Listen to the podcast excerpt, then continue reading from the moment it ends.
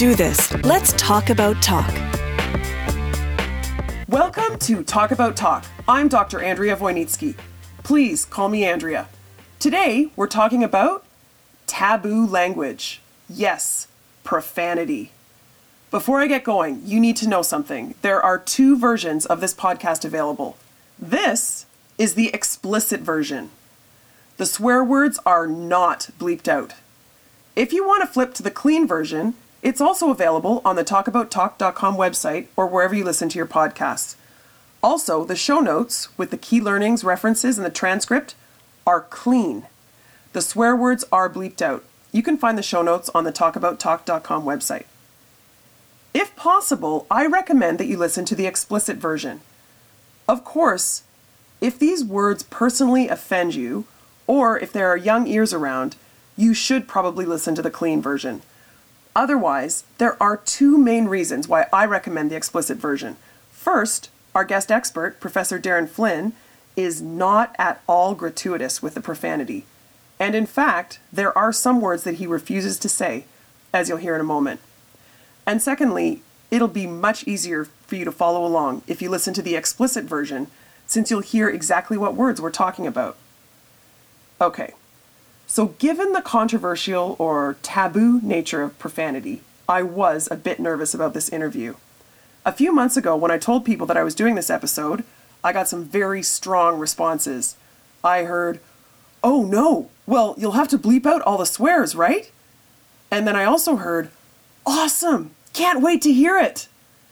So I told our guest expert, Professor Darren Flynn, about these varied reactions, and he told me that there are actually certain personality types that are more accepting of profanity.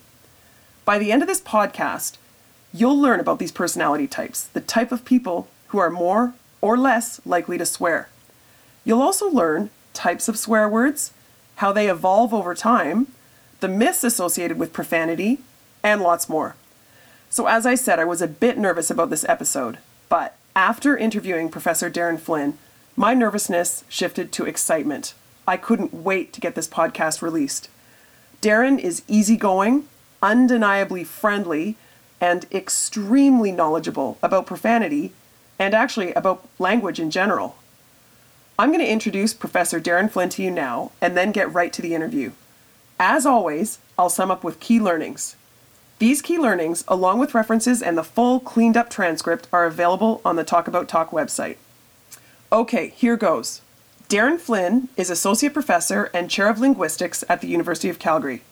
His areas of interest and expertise include phonology, that is, how the mind organizes speech sounds into utterances, Indigenous languages, rap music, and, most relevant for today's podcast, taboo language.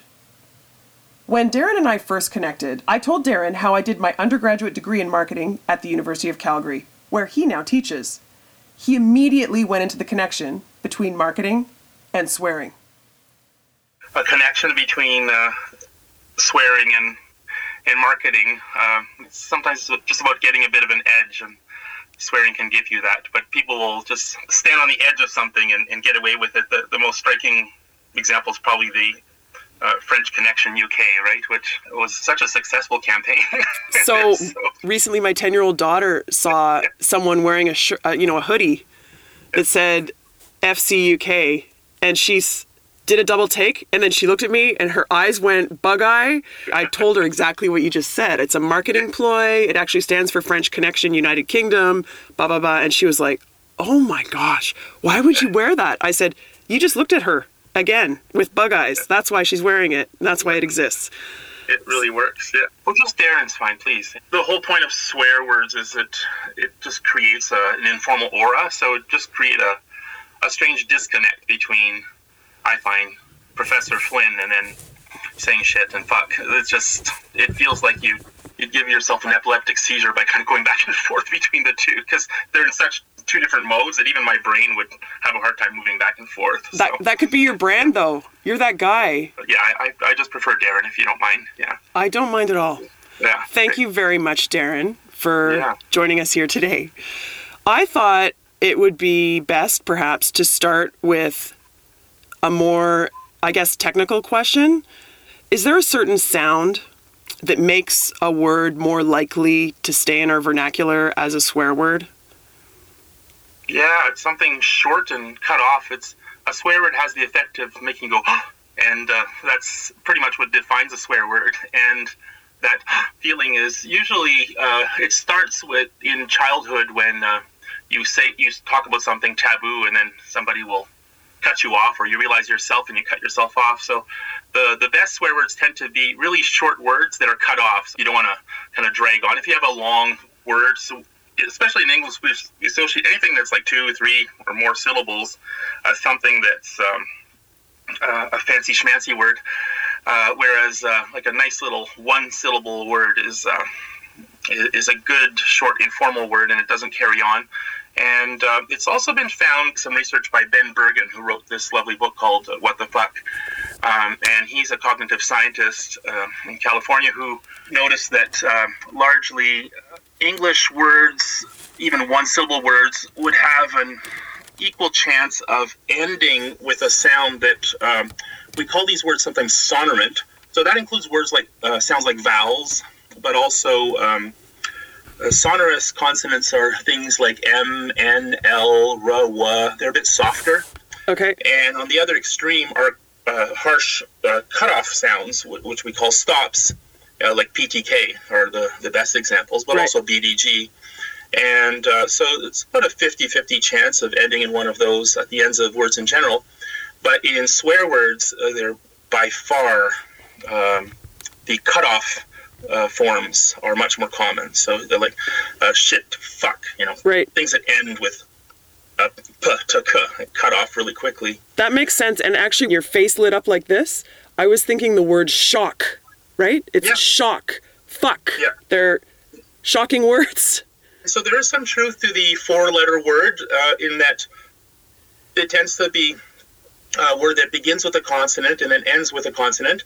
And it just so happens with uh, English writing that we often will write, you know, k with um, C K or um, P, we'll write it with double P or something. You can actually make a word more vulgar sounding if you shorten it. So uh, they, they are, uh, you know, words like Hispanic. If you say spic, you know, I'm, I'm sorry for the, it's a slur, but that means it's an offensive word for Hispanic people. Right. And uh, Ben Bergen uh, was uh, given one by his students recently for uh, people that have Asperger's. Um, uh, they'll call them spurg, spurg, just en- ending with consonant like g, but also just a one syllable. And this is really quite common. So you'll find one of the most offensive words nowadays is the word uh, retard, but the most offensive words nowadays are the the slurs. And uh, so this is worse by when you say tard, when you shorten it. Oh wow! So a doubly offensive term. Yeah, it is um, culturally determined. So it, it's in a cultural context. You uh, you say the word cock or whatever, even even. as a little kid, without in a context where you wouldn't even have heard that word, but the adults around you will go oh, like that, and then once they've done that, you realize oh, it creates that effect, and then maybe uh, you'll even be told off, and and and in traumatic uh, cases, uh, you'll have people uh, you know get their mouths washed out, and and uh, so they'll associate a whole. It's amazing when I tell people about this episode that I'm doing. How I started by asking this is getting Professor into the Darren topic Flynn, of taboo, but how some people Flynn are like, really, and some people His are like, response awesome. Set the tone for yeah, the rest well, of the conversation. People that go one way or another, it aligns with different personality types. That some people are uh. the, the people are likely to say awesome. The people are like to go. You might have heard of Jonathan Haidt, who talks about. Uh, he had a really popular TED Talk a few years ago, where he's showing the sculpture of David, I think it is, and and, and uh, they'll have two people, and one will just be uh, just transfixed by the beauty, uh, just like awesome, that like this is gorgeous, this is, and the other person will be kind of uncomfortable with the na- the nudity, the, the penis or something. It's just, and and so uh, he was just pointing out that you could you could tell right on the spot a whole lot about those two people, and uh, so like one, wow, uh, which one was more likely to vote for George Bush, say, and you know everybody would, had a sense of who was more conservative. And uh, th- this is important because a lot of these uh, personality traits are kind of set in advance. Uh, they're people are, tend to often be born with these predisposition. When you have people reacting one way or another to a swear word, it's, it tells you a lot about them. Back to the technical part of cursing. Can swear words be categorized? So there's the the, the ones that are um, rooted in um, taboo topics. So, and, and often they don't really make sense for a kid. They might have an innate sense of things that are filthy, like poop or pee or something, but it's all the way people react to, you know, ew, gross, you know, all the sense of disgust, and, and you you tend to associate certain areas with uh, um, that that gut reaction, and it's it, I have to say it's often negative. Right. Uh, so there's filth, there's sex, there's religion and deity, right? That's right. So the and and they, they have some commonalities. Uh, there's a sense of um, taboo will have, like, filth and sex are things that should be kind of indoors, you know, closed in, in private. A lot of people feel that way about. Um, Yeah, but pretty much any kind of body function. But a lot of it related to indoors or outdoors is a sense of a boundary. A really good analogy in your American context is this concept of the wall, uh, building the wall. It's uh, what people that want a wall versus people that don't. Um, so the, the wall is, protects, first of all, insides and outside people. So uh, slurs, for instance, are just famously, they mark in the worst way possible somebody who's in insider versus right. outsider. Us versus them. Yeah. And um, I think um, the sense of disgust that people have with body parts and, and body functions and so on is often uh, tied up with that too. It has to do with um, basic survival. People, you know, we, we know people do get wiped out by diseases, and people will often associate uh, outsiders with um, danger or diseases, and there's a strong biological sense to mark things outside or inside, and you want to keep track of this. And uh, this means that uh, setting up boundaries also relates to morals. So, you know, do you have sex with your mother? Do you have sex with your sister? Do you have, you know, these these are all setting up moral boundaries. Again, there's biological reasons for that. It's not really clear whether chicken or egg thing, what what what created the taboo or not. Uh, but all those morals too end Interesting. up being Uh, taboos. And so the, the point is that this is where swear words come from, is all these uh, these areas where, you know, you don't have sex with your mother, so like motherfucker, or, you know, uh, uh, or um, even uh, whether you're homosexual or not. Right. Uh, cocksucker, like the worst possible offensive terms are. Um, so I think you can probably come up with a unified theme through all of them. Uh, it's it is associated with basic emotions like uh, fear, but strangely enough, uh, at that moment when something is really kind of intimidating, there's an opportunity for excitement too. We're funny creatures, and and so both the positive and the negative are activated at the same time. It's, it's something really strange, and mm-hmm. so uh, you can get these reversals where awe can become awesome, right? And um, awful and awesome. To be true. Hmm. Yeah, and uh, so uh, a, a really nice, a more recent example is uh, shit. So um, shit will be uh, associated historically, semantically, with uh, just something that's very repellent, and, you know, it's disgusting, and it's very uh, it's full of germs, and it'll kill you. It's something you want to avoid. But then um, people will talk about this. This is the shit. And that's right. Shit right you know, I'm, uh, I'm the shit. And that's because uh, meanings are, are complicated because you, first of all, we all know that um, when one meaning is activated, the opposite meaning is activated too. So when you when you think, think of something big, then you think of small. Or when you think something, you know, dirty, it kind of activates the concept of clean too. You define light with darkness, or... Uh, so you could say that light is the absence of darkness, for instance, um, and hmm. or, or or good is like the absence of evil, or or truth is the absence of lying. And so you can often uh, part of the definition of something is its opposite. One of the more famous examples was that example I gave you of, you know, awful versus awesome, where you see the word awe has that double meaning. Uh, shit is another great example. There's a whole bunch of detail, interesting detail in, in the meanings that you can build off. So when you take a word like shit, there's something really raw and real about it. It's like, it, there's nothing more real than shit. It yeah, stinks. It's ugly. It's ugly. It stinks. And, and so when somebody says that they're the shit, uh, they, you understand that they're real. They're grounded. They're hmm. they're they're good. Oddly enough, it's a positive term. But it's not in some airy fairy uh, angelic way. It's like it's it's grounded in in reality. So it's not that the meaning of shit is completely gone. And so the, the way meaning is activated is, is quite fun. Another example of, of what you're saying with the words um, activating the opposite and then the meaning changing, but still maintaining the original meaning is the word sick, right? Yeah, if you were right. sick, you're going to die. And then now I'm sick, or that was sick is like the ultimate compliment.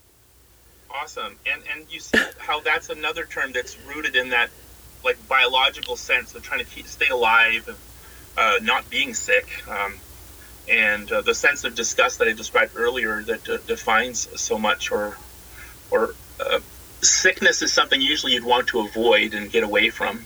Person says this is sick is like the the snowboarder who's kind of going down right this they're this taking kind of, risks they're take they're willing to accept the outside, you know, they're they knock down boundaries, and that's the classic line between introvert and extrovert.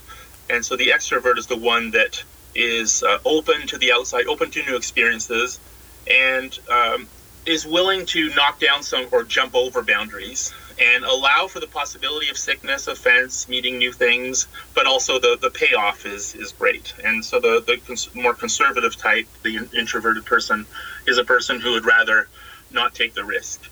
And so the, the point, I'm, the reason I'm mentioning this is because extroversion is strongly correlated with uh, your swearing rate is, uh, if you're an extrovert versus introvert, it's it's it's quite predictive. So you use the term in an email to me, use the term sweariness, which I had never heard before, but I love it. So it's, it's, mm-hmm. so your, um, your responses on the Myers-Briggs scale for introvert versus extrovert scale, um, is correlated with your sweariness. yeah, yeah. Oh God, I did the Myers-Briggs when I was a teenager. Yeah, I'm a E N F J, I remember. So the, the extroversion determines your, when, so for instance, if you ask, hey, do you, would you like to do a podcast? I'm like, sure, I'd get to, get to meet somebody new and stuff. Right. But it'll, it'll also correlate. The topic is uh, swearing. It's like, oh, that sounds interesting. And like I said, you, you can almost predict the kind of person who's likely to work in this area and be willing to take speak to somebody on a podcast based on how uh, it originates in repression in a way. Once the word is released, it's like it is a release. It, it, it's cathartic. It, it It, it breaks the ice, you know, and, and, and that's just famous. So if you're like having a really uncomfortable meet business meeting where people don't know each other, and it's just people are doing small chat, talking about the weather, but you can tell there there's some there might be be some professional tension there because the people are working in the same area, and there's a bit of competitiveness. And uh, but then as, as soon as, you know, somebody, I don't know, gets a paper cut or something and says, are you okay? And, and they say, oh yeah, it hurts like a motherfucker. It's just that moment, you know, the is the turning point of the, you know, a great dinner conversation and people having fun. And, and it's it really, it does allows everybody's brains to, uh, to uh, relax in that way. Uh, this is research by uh, Steven Pinker, I think, was yep. the one who originated this idea that he associated swear words with that part of the brain that triggers the flight or fight response. And it, I think it's, it's really true where you get, uh, I mean, it's related to what we were talking about before, is where the stakes are raised. And um, at that moment, it just brings out a little bit more out of yourself to, uh, in, in a public context to... Uh, so yesterday, a friend of mine was telling me that she paid thousands of dollars to see Tony Robbins, and mm-hmm. he swears like a fucking sailor. Have you he seen does. him? He does. And I, I think it's really effective, and uh, and yet it's respectful. I, I watched his Netflix. At, um, there's a documentary on him on Netflix, oh. and really, it's really good. It was it was really good, and yeah, he swears uh, a lot, and I think it do, it does help. It does help uh, his his work.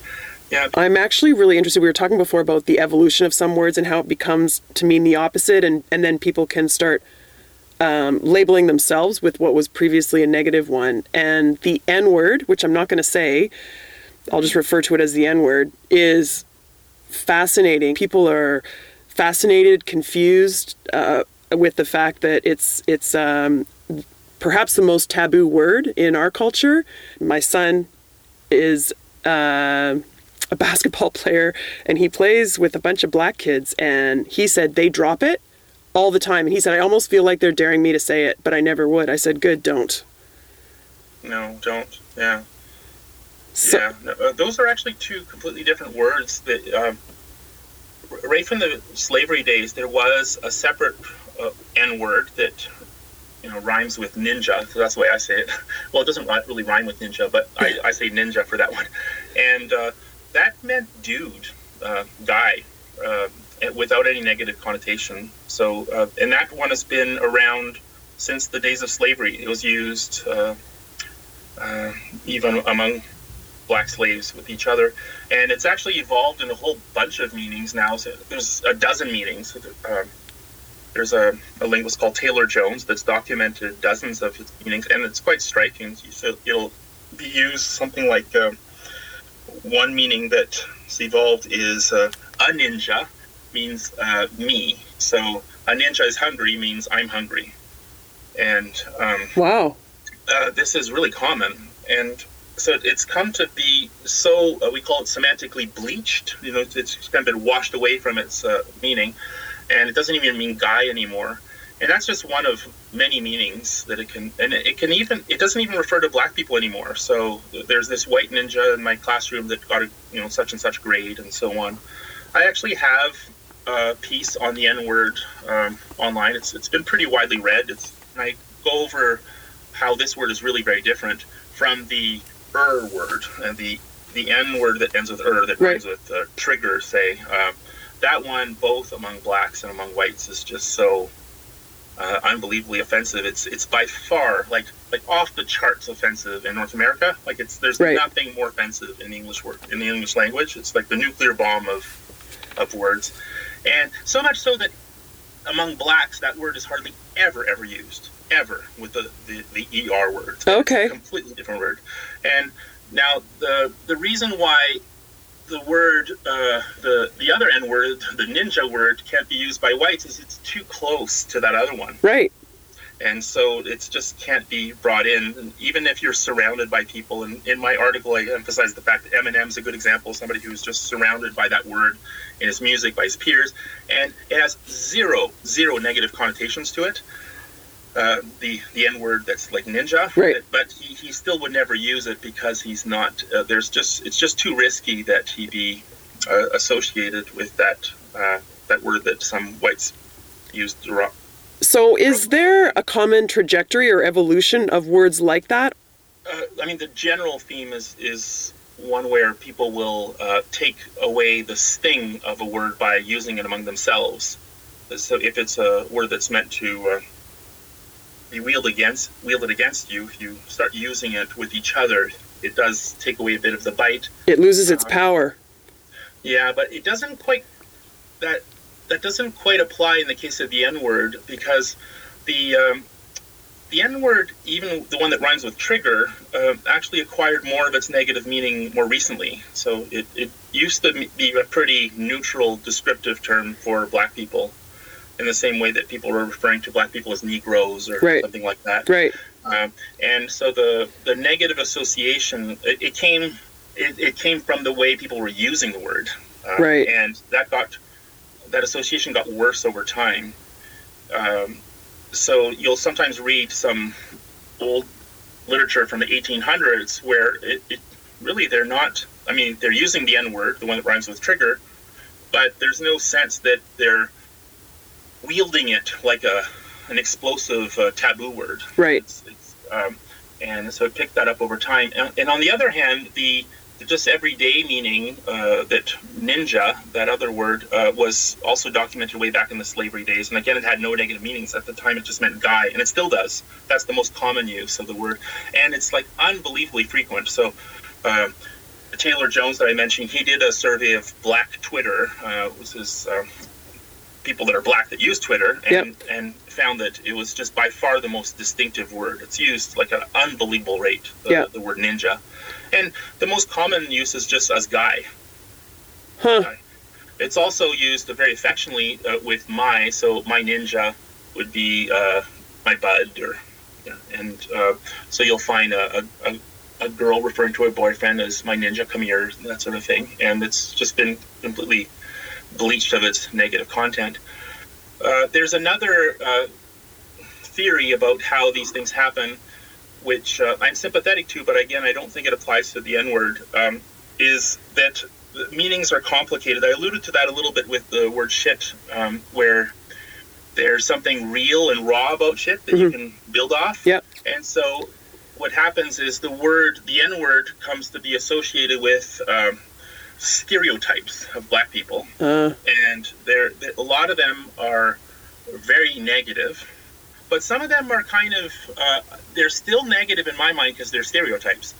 And yet, um, you can kind of see them as, uh, uh, think, especially among men, there would be desiderata, things that, you know, you strive for. Uh, so like athleticism, musical ability, uh, strength, prowess, uh, right. creativity. Uh, and again, these are stereotypes. Uh, but even the most uh, racist people will associate some, po- again, it's still negative because they're stereotypes, but they'll associate those positive meanings with that word. Right. In addition to the negative meanings, oh. what happens is you can take those meanings and run with those. Um, and then those more positive meanings come to be associated with that word. And now, of course, only an in-group can get away with this. It happened with uh, queer, I mean, famously, uh, that people, uh, and gay too. Um, so gay did used to have a more negative meaning. Right. Um, and queer as well, and you could even, um, in the case of queer, you can see its negative meaning. But um, the uh, it's, I, it started with the in-group taking on some of the positive uh, connotations of that, and they really are there. I mean, there's something about being different and unique and not uh, boring, normal. Uh, uh, not conforming, not conforming. Yeah, there's something really fun about knocking down barriers. Again, we're back to that that old division between certain people, and and in that case, uh, it's it was a word that outsiders. So I'm able to say queer, for instance, even though I'm uh, I'm kind of the the boring uh, non-queer, um, but I'm able to use it because you're a conformist. It, it, it, and I mean, that's a great example of how this thing was just really successfully removed. Uh, that that happened with gay too. So, um, and when I was younger, to, to call something gay was definitely derogatory, but not anymore. Uh, the success varies with this sort of thing. So, like, there's uh, in Toronto, there's the slut walk, for instance, which is trying to take the shame, the sting away from that. So back to the N word, the ninja form, that which again has no negative connotations at all. And it's used in all sorts of interesting ways that have nothing to do with uh, e- even being black. Uh, because it can just be used for, it can even use, be used for animals. Like you can say, like a cat that just jumped, you know, this white cat that just, you know, uh, a black person can say, uh, that, that that ninja survived that fall. I can't believe it. You know, it just it'd be uh, just referring to a creature. So, but and back so to your point, a, a black person could say that and no one would think twice about it. But if a white person did, everyone's head would spin. Did that person just say the ninja word or the trigger word?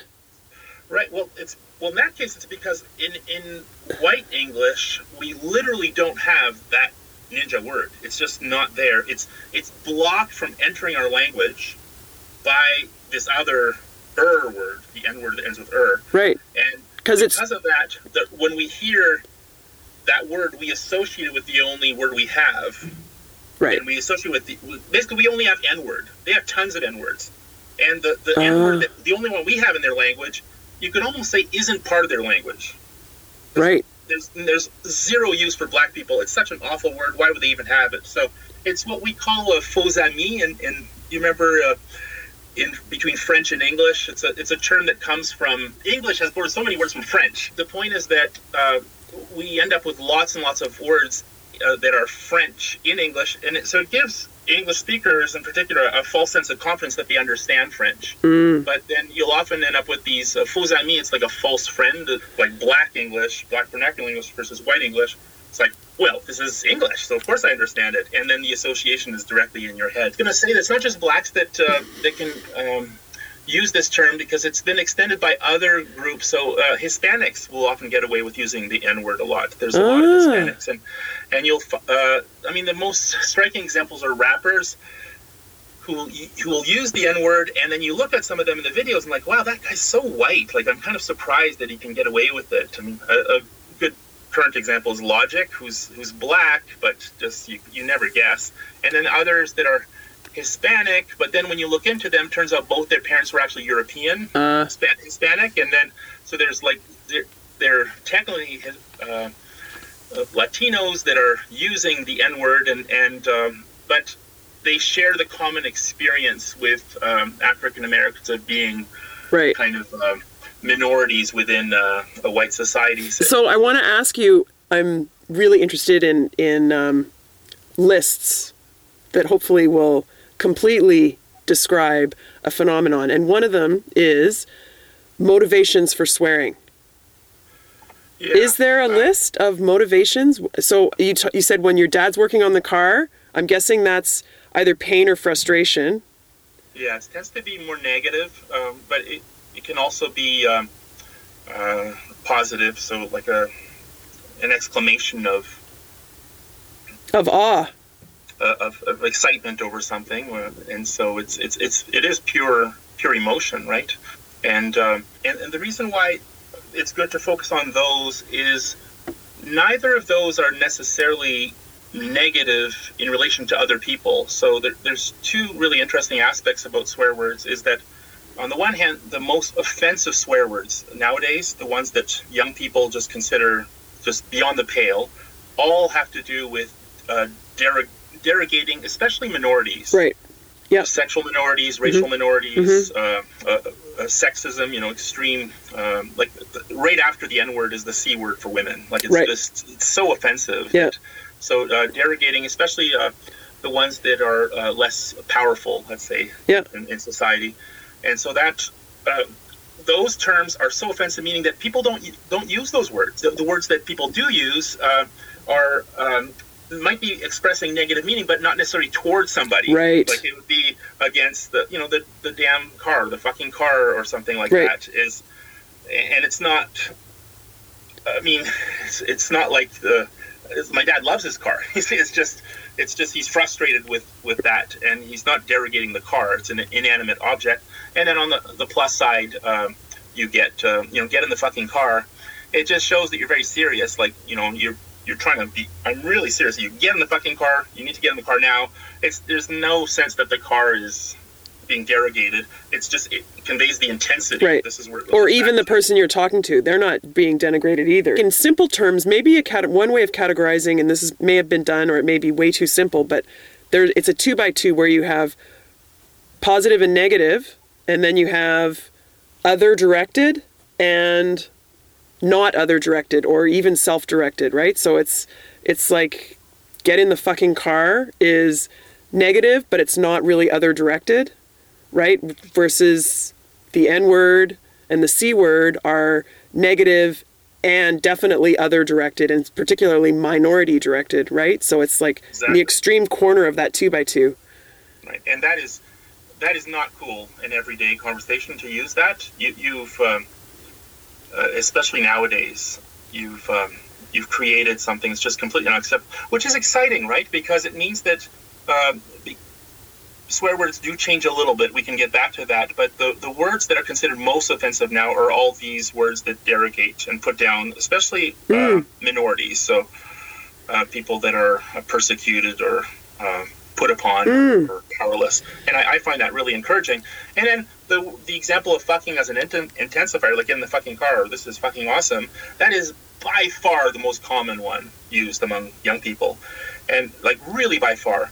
Now, there is this residue though of um, the use of curse. Like a curse originates in this sense. I mean, part of it is religious, but not always. Right. It, it predates, uh, you know, like Judeo-Christian religions and, yeah. and so on. It's like uh, witchcraft, uh, shit, shit on your head, or something like that, or whatever, you know, old curse that somebody come up with. Right. It's like a, it's a desire for something bad to happen to somebody that you're annoyed with, you know. Right. And, and so you have like "fuck you" now, and "fuck you" is actually a fairly recent development. It started in, around the nineteen hundreds, hmm. um, but but you know before that it was you know "damn you." Say uh, it's.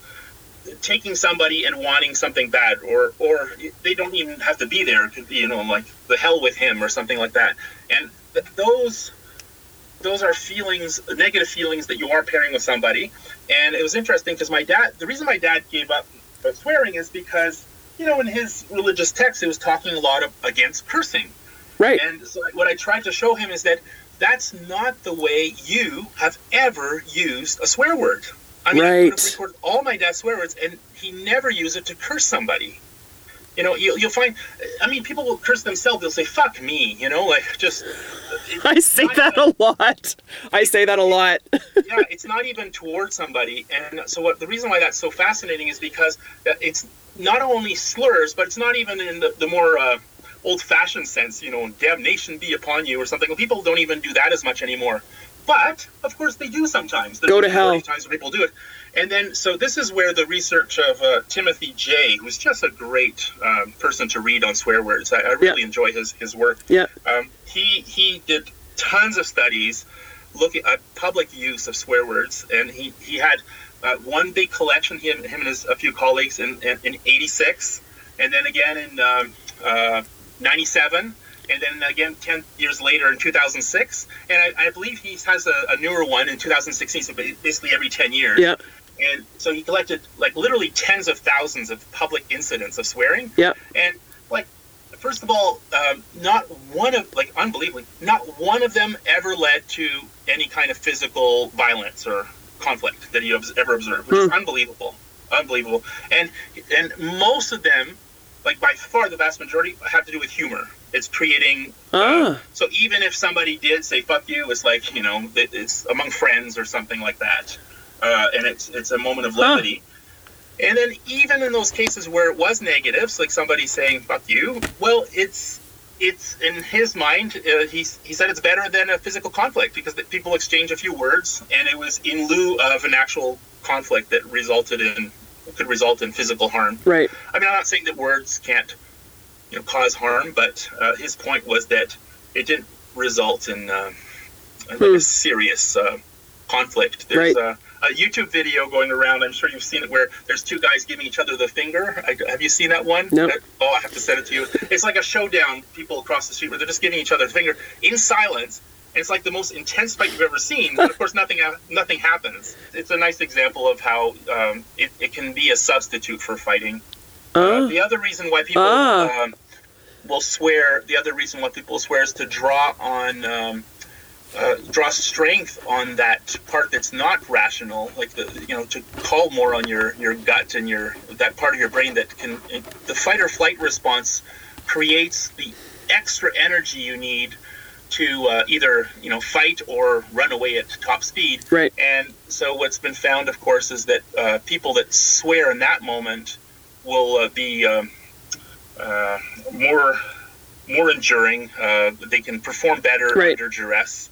It fires adrenaline in your system. Do you think? Oh yeah, it does yeah. everything. It, so it gets your blood pumping.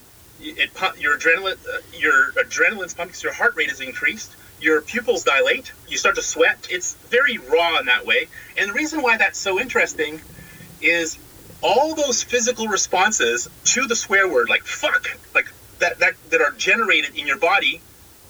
They're independent of meaning uh, or context. So, uh, so for instance, uh, all the things I just described could be in the context of a very aggressive fight with somebody, where somebody said something really cut you off in traffic and, you know, was very rude to you. And so if you swear, all those physical responses I described could be in response to something very negative, including leading to a fight or running away from somebody who's about to shoot you or something. But there's the same physical response you would have like during sex, like, or during uh, something really positive where somebody says fuck. And what's interesting, when they say fuck uh, during sex, they don't actually mean uh, sex. sex. They don't mean sex. In that case, right? uh, like, like uh, it's it's so fascinating. Like, uh, it's been found that people almost never, ever ref- use the word fuck or fucking for the physical act. Or reference to that. It's almost never used for that. But what those do is it activates your bodily response is the same. Or if you see something like just um, absolutely amazing and you swear like fuck, or, or something shocking happens that's negative, right? Uh, the physical response is the same. So it's all about context. Okay. And what that means is you can't really um, take the swear word and ascribe it one interpretation, like, oh, it's used as a curse to against God or something like right. that. Right. Fascinating. It's not, it's not a good interpretation of, of swear words at all. It's more direct, uh, right out of the limbic system. So a question uh, related back to the physical responses. You were talking about them uh, on behalf of the communicator. What about the people around them? Yeah, and people underestimate how much language is about that anyhow. Because um, th- there's a great book that, that I'll recommend on um, how language is used as opposed to how people think it's used. Ah. It's by my colleague at uh, the University of Alberta, and uh, he, it's called Figurative Language, okay. uh, using using figurative language. And uh, he talks about, the whole book is on uh, why don't people just say what they mean? Mm. You know, and, and it turns out people don't say what they mean. And his examples of that are uh, the huge overrepresentation of uh, things like metaphors, similes, uh, hyperbole, uh, understatement, yep.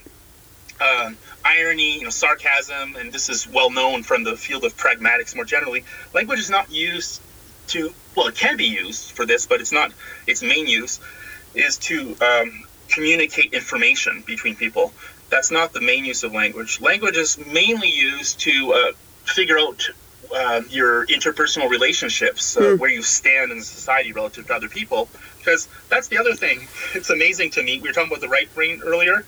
We don't actually know what we're trying to convey. That's what's amazing. Like the, the rational brain's always trying to catch up. So back to profanity then, though, in this context. Is profanity like the punctuation in this yeah, it's discourse? An answer. Like, it's great. It intensifies. It's just super. It intensifies either positively, like fucking awesome, or uh, like fucking awful. Um, it, it intensifies negatively or positively. It's uh, it's very useful that way.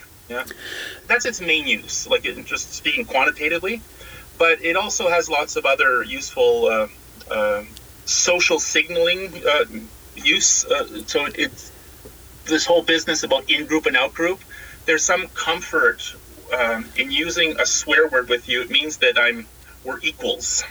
And uh, so, for instance, mm. if you put like a working class person with like their boss, the boss is able to swear, but the working class guy, who actually technically swears more because he's working class, Um, uh, more likely, he's more likely to swear more, wouldn't swear with the boss because of the, the dynamics there. Whereas right. if, if the, the employee was swearing with the boss and the and the boss would respond, mm. in, uh, then you, you're kind of treating yourself as more equal, meaning you've set up some environment where you're on the both part of an in-group. This is something that, you know, politicians famously play with. They'll They'll use swear words to try to relate, and even though you can kind of tell yeah. it's not scripted, really coming to them easily, like yeah. if Hillary Clinton swears or something, you're like, oh, that feels cringy yeah. or something. She and Bill aren't swearing, no. Yeah. Yeah, it's just a little bit, they're trying too hard or something like that, and yet uh, somebody might appreciate the effort of trying to relate to them. And yeah. on top of that, it uh, the, the words you choose say a whole lot about you too. There are certain swear words that are used more by younger people than older people, and certain swear words that are used more by uh, males and females, certain swear words that are, like if you say bloody, for instance, that makes you kind of Canadian or more Brit right. than, than American. Right. So, so you, you can signal a whole lot about yourself. And so it's not, again, not about communicating information, it's about figuring out how we relate to each other. Right. And uh, once you understand that that's actually one of the main points of language, uh, swearing just makes a whole lot of sense as a as a tool. Yeah. I want to leave the listeners with maybe some tips or just general thoughts about what to think about in the context of, should I swear or should I not? And there are pros and cons. Are there rules or tips that you can think of that people should keep in mind um, when they are conscious of their language and deciding whether they should swear or not? Definitely, it's risky to swear. You're telling, saying a lot about yourself. Um, we talked a little bit earlier about how some people are more likely to swear, and so they're like extroverts, for instance. And so if you want to t- inform somebody that you're an extrovert, you swear, but people also know that it's more dominant people that, that swear mm-hmm. rather than more, I don't want to call them submissive or, uh, also I'm sorry to say that it's people that are more negative. So, um, and particularly in men, uh, men that are more neurotic swear more. And so, mm. as always, there's um, pros and cons. So even when you're using figurative language like a metaphor or a simile or a hyperbole or something, there's a high cost of you being misunderstood. So there has to be some kind of bang for your buck. There's a reason why people still do like that instead of just conveying just the facts, just the information. So there's a cost to pay. And so you're basically revealing a lot about yourself. Um, and also... Um, um, people that swear are less constrained. Uh, they're more disagreeable, ah. you know, like a scale of agreeableness.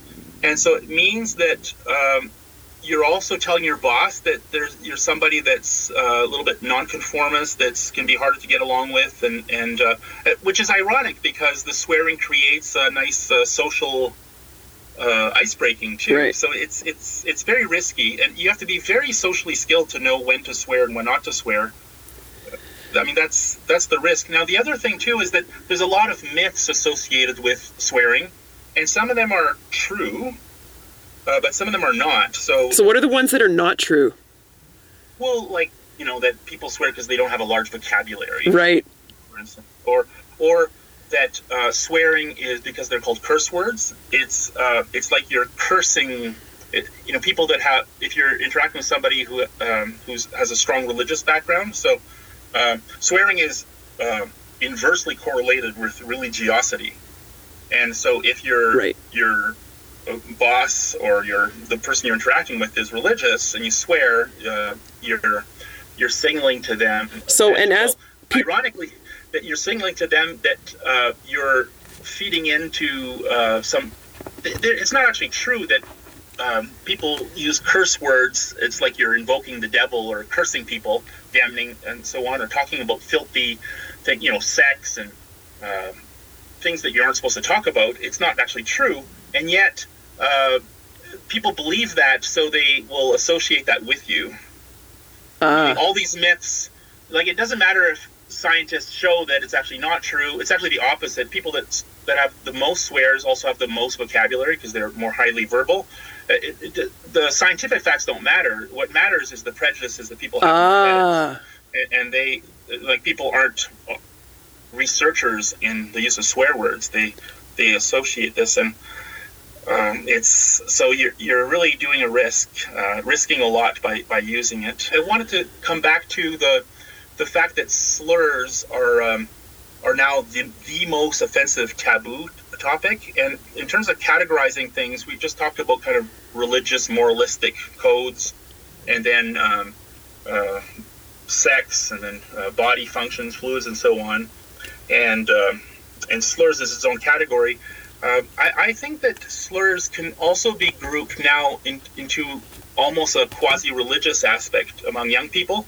There's a, a great article by John McWhorter talking about how P C is now kind of like a religion. Uh, I would say a lot of young people aren't religious anymore, but that's their kind of counterpart of religion. It's really popular among, especially the younger generation. If somebody is part of this minority, that really gives them the right to, say, use this word as opposed to somebody else. So it's it's very hard to track. I mean, the way language is used in a social context is just unbelievably complicated. It's like, why would you take the risk to do that or say that? Yeah. And but it, there must be an incredible bang for your buck, and uh, that's why swearing will never disappear. It'll always be around, and these the same words have been around for forever, like always. This, the the same top ten words, just they don't seem to change much at all. Oh, really? It was uh, fuck, shit, hell, damn, goddamn, Jesus Christ, ass, oh my God, bitch, and sucks. And those were the, the ones that were uh, the most frequent. And so he was specifically excluding uh, some of the, the, the slurs. Uh, but even bitch does survive in there. Yeah. And that's a slur.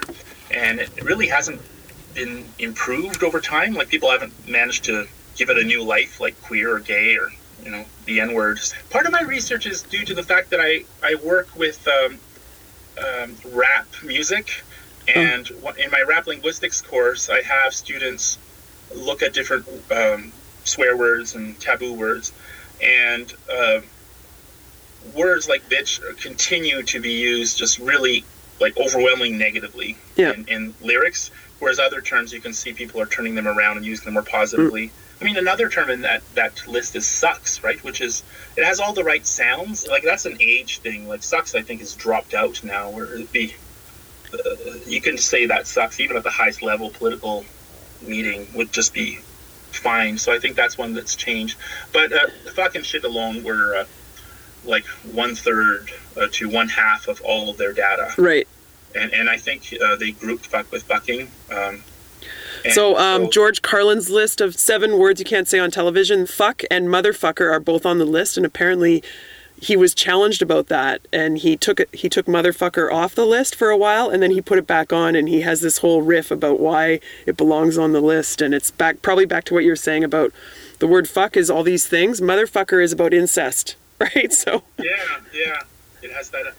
But again, it's, it's used such, so affectionately all the time, you know, like, a, or, you know, it's, as I was saying earlier, this, uh, it hurts like a motherfucker, you know, it's just, it's used uh, as a intensifier or as a exclamative. And, and I mean, these terms, uh, God, they're used in so many exciting ways. Um, even like the word shit, for instance, the Byron Ann is a, a Princeton prof, has done some research on that, showing how, you know, how you can say, um, I know shit, meaning I know stuff, but and, I, and then if I tell somebody, you know, um, he knows shit, like it means he doesn't know anything, right? And so the, the where you put where you put the, uh, uh, I guess the emphasis, the accent can change the meaning completely. And and fuck is, is very similar, where um, we tend to put less accents on verbs. So fuck is technically a verb. So um, you know, um, but if you if you create um, if you add a preposition after it, like um, up or off or something, then you can put more uh, emphasis on the verb. So this is something that Byron Ann has documented. So when you say uh, like fuck off, you can you can actually have emphasis on the verb in that case. Whereas if you say uh, you know, John fucked Mary, uh, there's no actual uh, stress on the verb. That's uh, accent. There's a bit of stress, but there's no accent. So John fucked Mary. The we tend to put accent more on the nouns, the participants. Right. And so uh, what you'll find is people will turn fuck into a noun to, so they can now have that accent again, like what the fuck. By changing to a the, it now has that accent that it normally wouldn't have. Uh.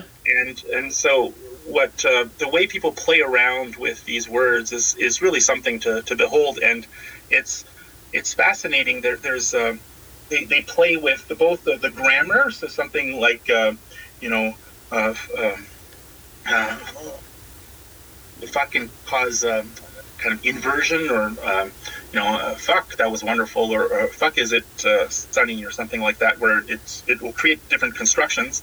And then uh, people will use those words in contexts that are often quite poetic that just replaces those expressions. Like uh, an expression that's kind of poetic is like, I kid you not, which is a uh, nice little iambic, so I kid you not. Yeah. Uh, and so, but you can use shitless, so I shit you not, you know, I shit you oh, not. Oh, wow.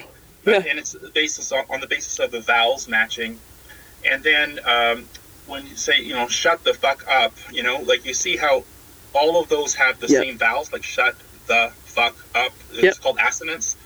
And uh, and then um, people will play with not just the grammar, but the poetry of it. So there's assonance on the one hand, uh, which is what brings people, those words together in a way that people find pleasing. You know, I am so definitely going to be listening to swears differently. I think, to be honest, I used to listen from a perspective of of negative judgment, right? So you have no self-control or you're not educated. Now I'm going to be listening with a much more open mind, because I think in a way, the way you're talking about using profanity as so, and the other thing that I'm getting from this um, that I that I n- had never thought of before is I love your I share your optimism now that we've come to a point in our culture where the most profane words are denigrating minorities. I love that too.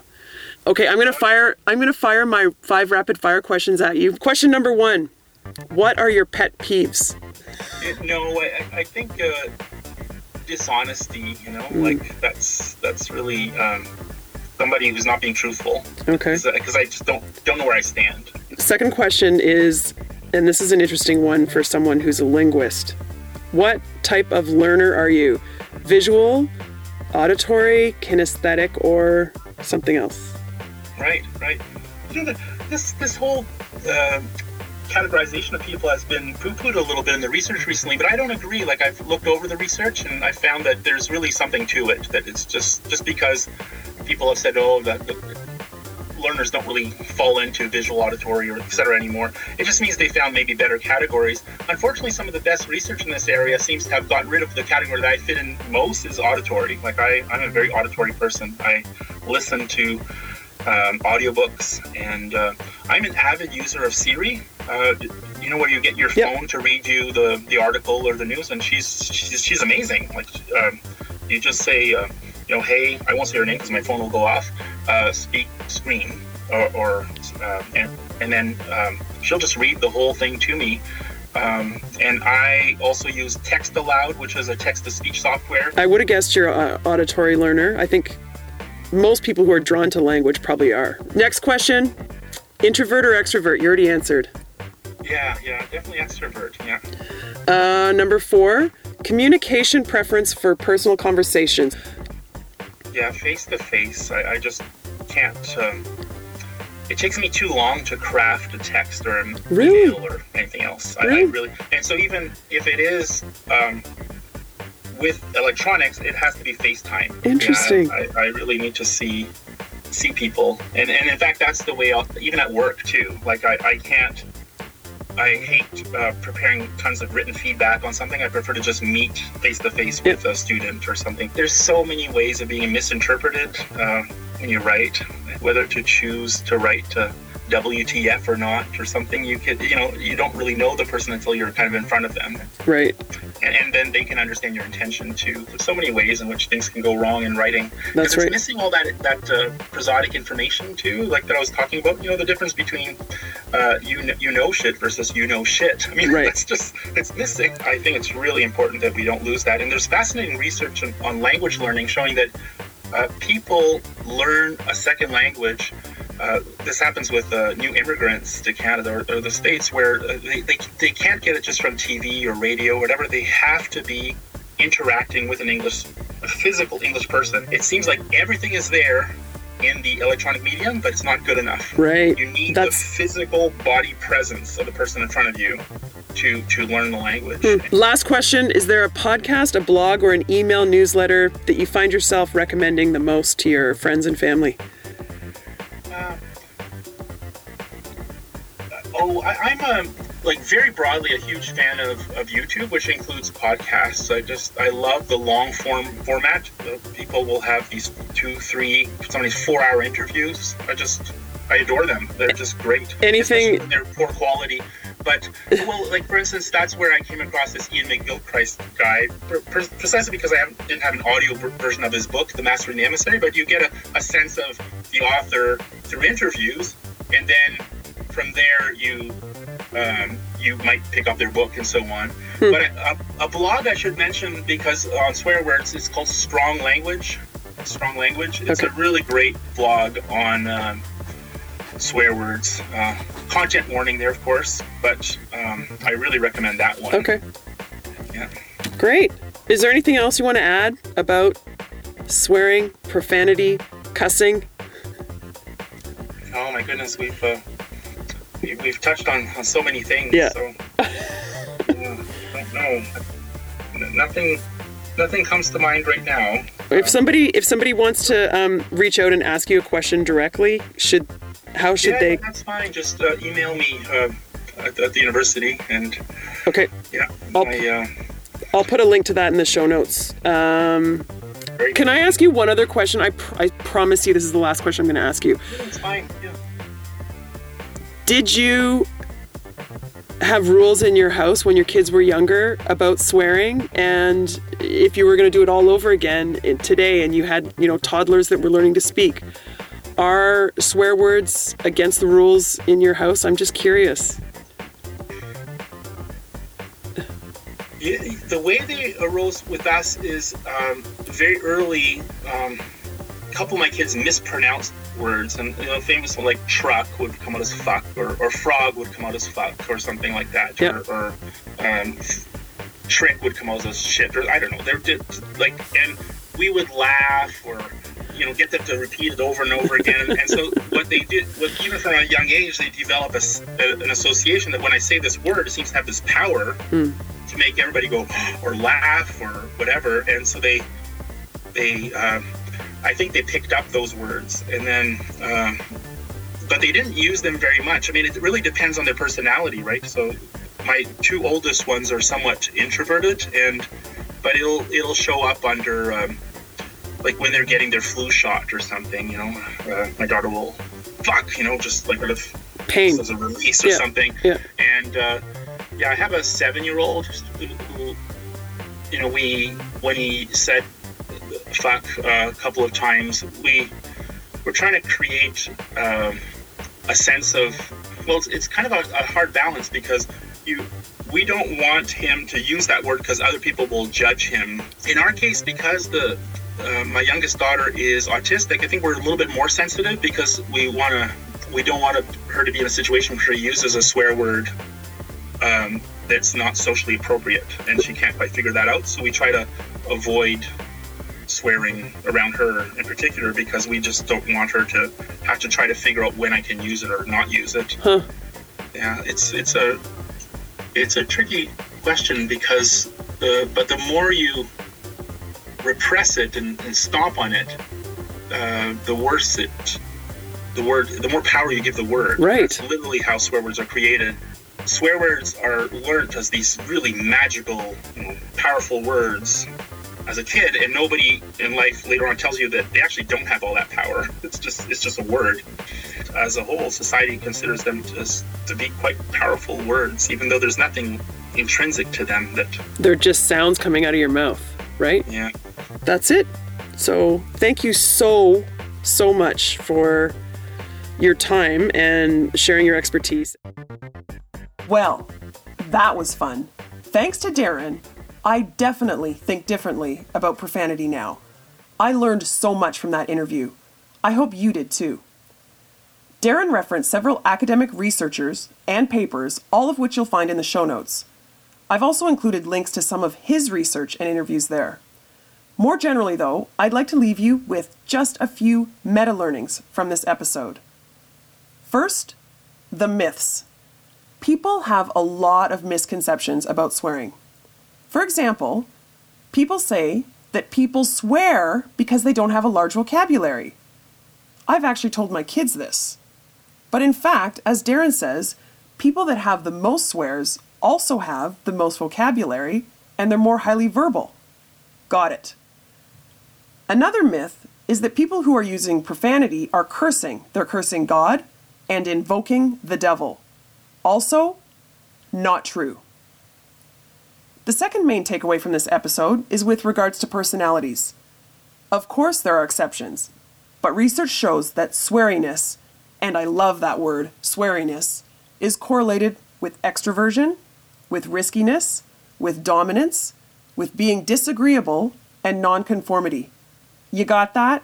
So people who swear might be extroverted, risk-seeking, dominant, disagreeable, nonconformists.